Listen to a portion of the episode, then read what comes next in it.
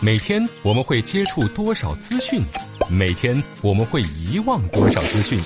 奇事儿、琐事儿、趣事儿，他们之间有何内在联系？圣人、名人、小人，到底是谁决定历史发展？调侃不是乱侃，细说却不胡说。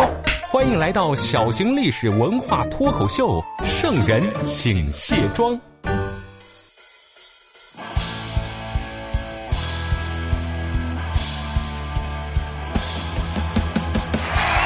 各位好，您现在收听到的是《圣人请卸妆》，我是刘佳。先来进入今天的飞鸽传书。新浪微博好友伟大的潘潘潘提问：有一天早上听到你的节目啊，瞬间感觉心情很好，好棒的一天。教授家、老师家、百科家，我的妈呀，你这称呼我一个都担待不起啊！夏天到了，好热。那古代人夏天也会穿很多衣服吗？我看他们的衣服有很多层。这古人的思想也挺保守的，会有短袖吗？我在网上呀看到很多人说，地球呢因为温室效应应该是逐渐变暖了，古代要比咱们现在凉快，没有那么热。对于这种观点呀，我理解，但是不认同。现在的温度呀，确实要比古代高一些。那可是三十八度的热和四十度的热，你对我来说一样吗？那都受不了啊！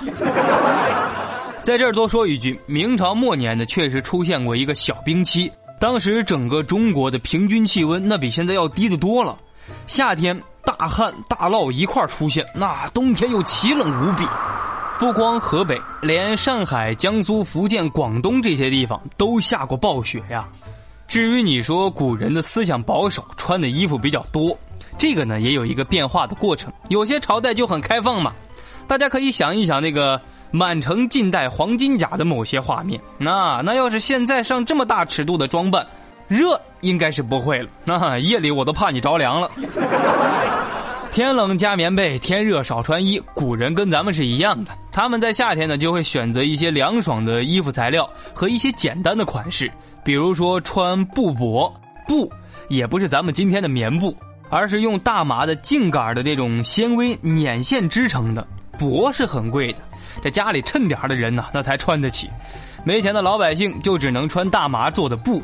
这种大麻布呢，在北方非常流行，可能因为平民穿的比较多呀，所以普通的老百姓也叫做布衣。当然了，布衣的衣橱们不光只有麻布，还有一种叫葛做的布，俗称葛布。葛跟麻一样，是咱们中国原产的最早用来这个捻线织布的植物。葛这种植物呢，有很长的一个藤蔓，这类藤蔓呢比又软又韧，扯下来直接当绳子用。把它拿水煮了，半脱胶状态，然后剥皮制线，就可以纺出很薄的一种料子，最适合夏天穿了。除了麻布和葛布呢，古人还有一种适合夏天穿的布料，叫做苎。其实呢，苎也是来自麻，叫苎麻。可是它跟大麻可不一样，这个苎麻的纤维呢又细长而且坚韧，又有光泽还有弹性，是一种比大麻要好的太多的材料了。那它的纤维呢比大麻透气儿、吸汗、干的还快，又比棉布要轻。这种材料最适合做夏天衣服的布料了。你织的细密的苎麻布呢，那光泽能赶上丝绸呀，所以在汉代的时候呢，就用来做这种宽袍大袖的深衣，给诸侯大夫们当家居服穿。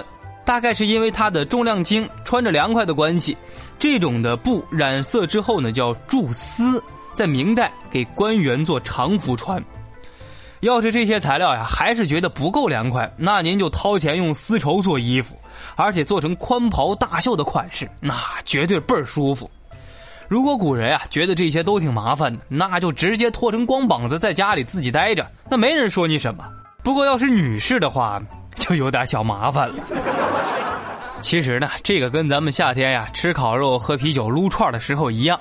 见过光膀子的男人，那姑娘们还是来口饮料压压惊吧。好了，问题回答完毕，开始今天的卸妆古人。假声才调更无论，哭泣情怀调驱蚊。梁王坠马寻常事，何用哀伤负一生？一只猫头鹰为啥让贾谊发愁？这位才子和长沙有什么关系？湖湘文化是因他而起，他犯了什么错，内疚而死？今天的圣人请卸妆，就跟大伙儿聊一聊长沙有姓刘才子贾谊。汉文帝六年，公元前一百七十四年的一个四月份的初夏季节。一只慵懒的猫头鹰漫无目的的飞到了咱们长沙太平街里的一座宅院里。这只猫头鹰啊，可能刚飞过湘江有点累，那呀就想找个地方歇歇脚而已。可是因为这次歇脚的地方，那差点把院子里的主人哼给整抑郁喽。主人不是别人，就是大名鼎鼎的汉代名士贾谊。就是因为这只该死的猫头鹰呀，飞到了贾谊家里，他才写了那首《伏鸟赋》，那咱们才多背了一篇几乎没怎么考过的文言文。你说你没考过就算了，那文章里也没个什么金句，让人拿出来可以秀一秀呀。你不像有些文章，可能题目、作者那我都忘了，可是那句话我记得呀，关键时候还能来两下子。比如，但愿人长久，千里共婵娟，对远方亲友表达思念之情，很美的一句话，对吧？可是它的上一句是什么？你知道吗？哎，可能有些朋友呀，反应一下还能想起来，那人有悲欢离合，月有阴晴圆缺，才是但愿人长久，千里共婵娟。但是这句话的下一句又是什么呢？不用心里默背了啊，这句。就是最后一句。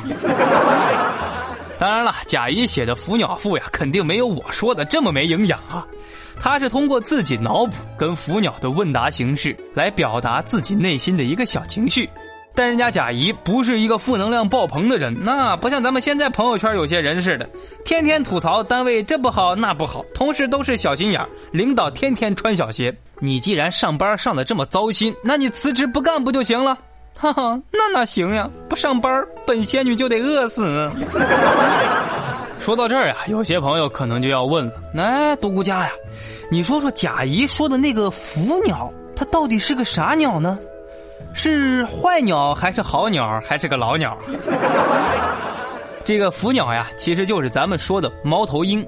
现在大家都知道，猫头鹰是益虫，啊，益虫这个词儿不太合适。猫头鹰是益鸟。那算了，猫头鹰是个好鸟。这个好鸟呢，咱们小时候呀，那都知道，每年可以抓一千多只老鼠，而且名字也起得好，猫头鹰。现在这么多爱猫的小伙伴，它能不受欢迎吗？你给它换个名叫狗头鹰，它立马不可爱了，对吧？甚至还有一点小土气。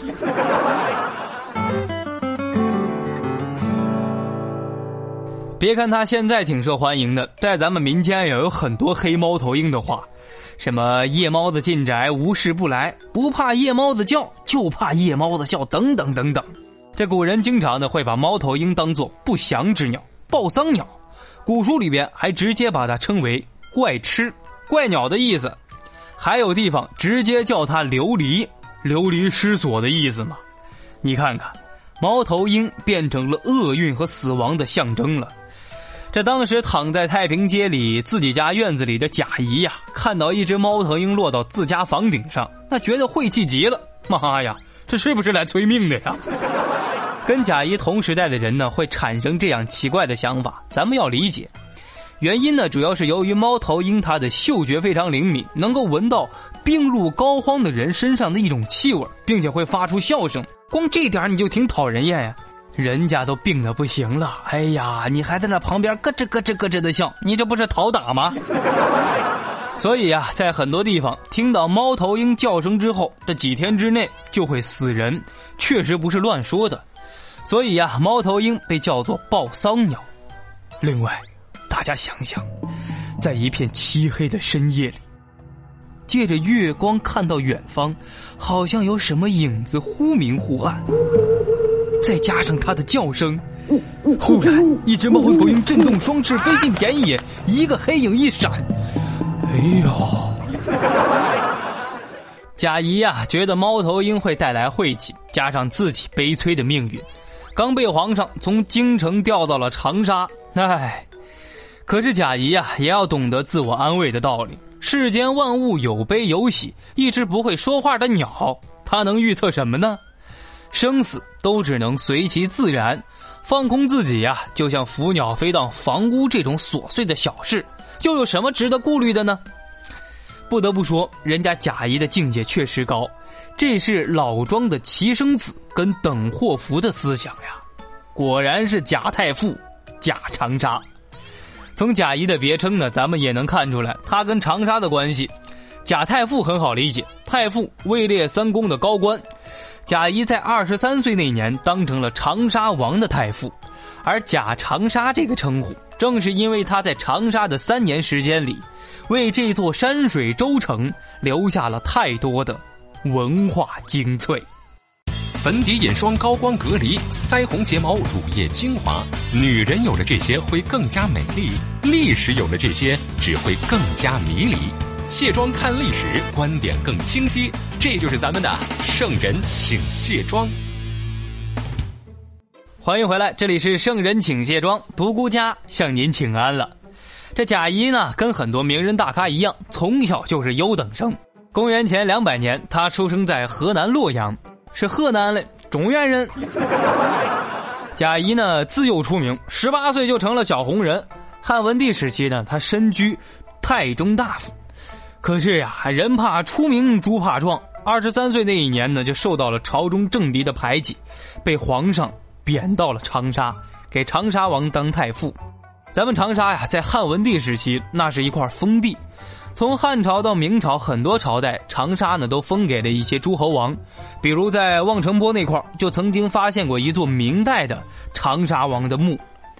汉朝起义灭掉秦朝呢，干翻项羽，建立新政权。这西汉的开国功臣吴瑞就被封为了长沙王，而且封国呢就叫长沙国。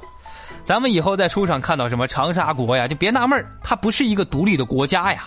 长沙国的面积不大，跟一个郡其实差不多。权力上呢，最多也就是能独立收个租，多点钱，可是管不了政事。长沙王也只是名义上的王，上至相，下至县令，那全部都是由朝廷任免的。所以汉文帝把贾谊贬到长沙，那也不是当时的长沙王能决定的事儿。在这儿呢，多说一句长沙国的事儿啊。他是西汉历史上第一个诸侯封国，第一位长沙王就是吴瑞嘛，那可是一位牛人。秦朝末年乱世当中的一位枭雄，也是江西历史上第一个有明确记载的杰出人物。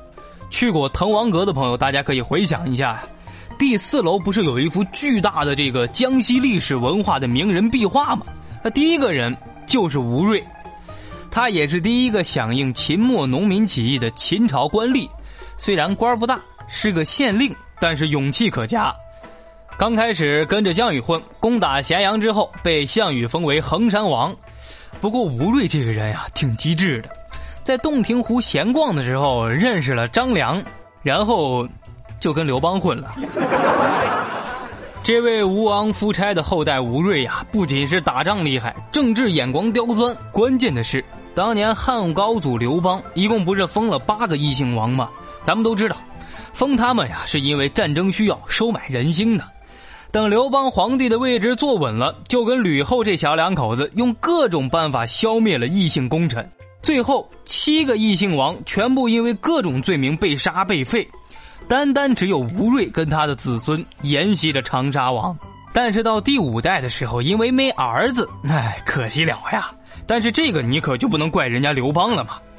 汉高祖刘邦对他的评价是：“长沙王，忠，忠诚的忠，那不是忠啊，那成河南话了。”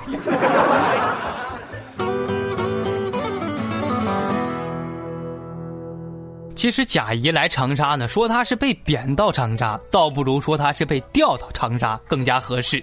当时的皇上汉文帝其实非常赏识贾谊这个人才。贾谊提出了一系列的改革方案，包括定制度、兴礼乐、重农业等等等等。但是所有改革都会破到原来那些既得利益者的利益，所以呀，汉文帝只好在政局不稳的情况下，把贾谊外派到长沙。当时汉朝的日子也不好过，北边有匈奴，南边有南越国蠢蠢欲动。咱们之前讲的那位带了引号的小白兔女人吕后，就曾经派兵打过南越。可是因为水土不服，只好罢兵了。长沙国不稳定，整个大汉帝国的南方政治那就不可能稳定。再加上在长沙国管事儿的一直都是老吴家的异姓人，当时的长沙王刚好是第五代传承人吴柱。这位长沙王呀，当时年纪还小，真正管事的人呢是吕后派过去的一位。在这种情况下，汉文帝当然得派一位信得过的大臣去稳定长沙的局势才可以。贾谊正是在这种情况下被任命为长沙王太傅。太傅这个官呀，听起来确实大，位列三公正一品，处于专制统治者的核心位置，是皇帝统治四方的高级代言人，甚至可以直接参与军国大事的拟定和决策。在皇帝幼年或者是皇室暗弱的时候，那常常呀，那都是真正的统治者。太子太傅呀，商周两代就已经有了这样的职位，作为太子的老师。汉代也有，年薪三千担，地位仅次于太常。可是咱们贾谊这个太傅呢，当的是太不容易了。他侍奉的长沙王，那本身就是一个阉割版的王呀。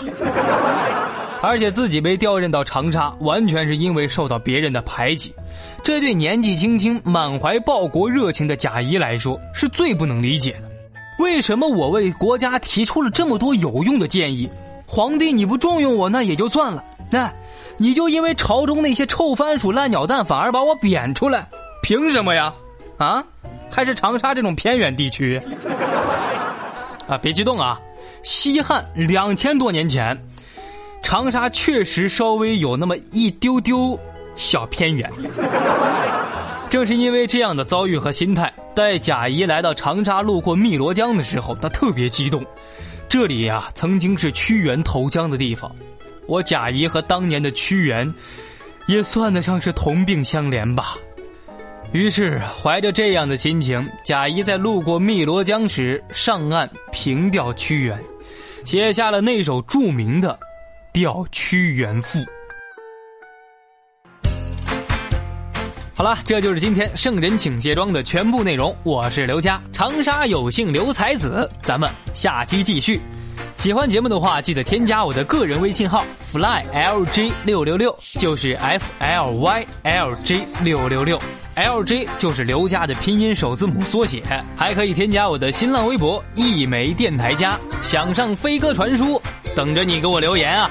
今天私聊我的小伙伴，我把贾谊和他的故居照片发给你看看。最近在微信和微博上，很多小伙伴呢说想跟我学习做广播节目，可能觉得自己不是专业科班出身，对广播节目一窍不通，但是想学习不知道怎么办。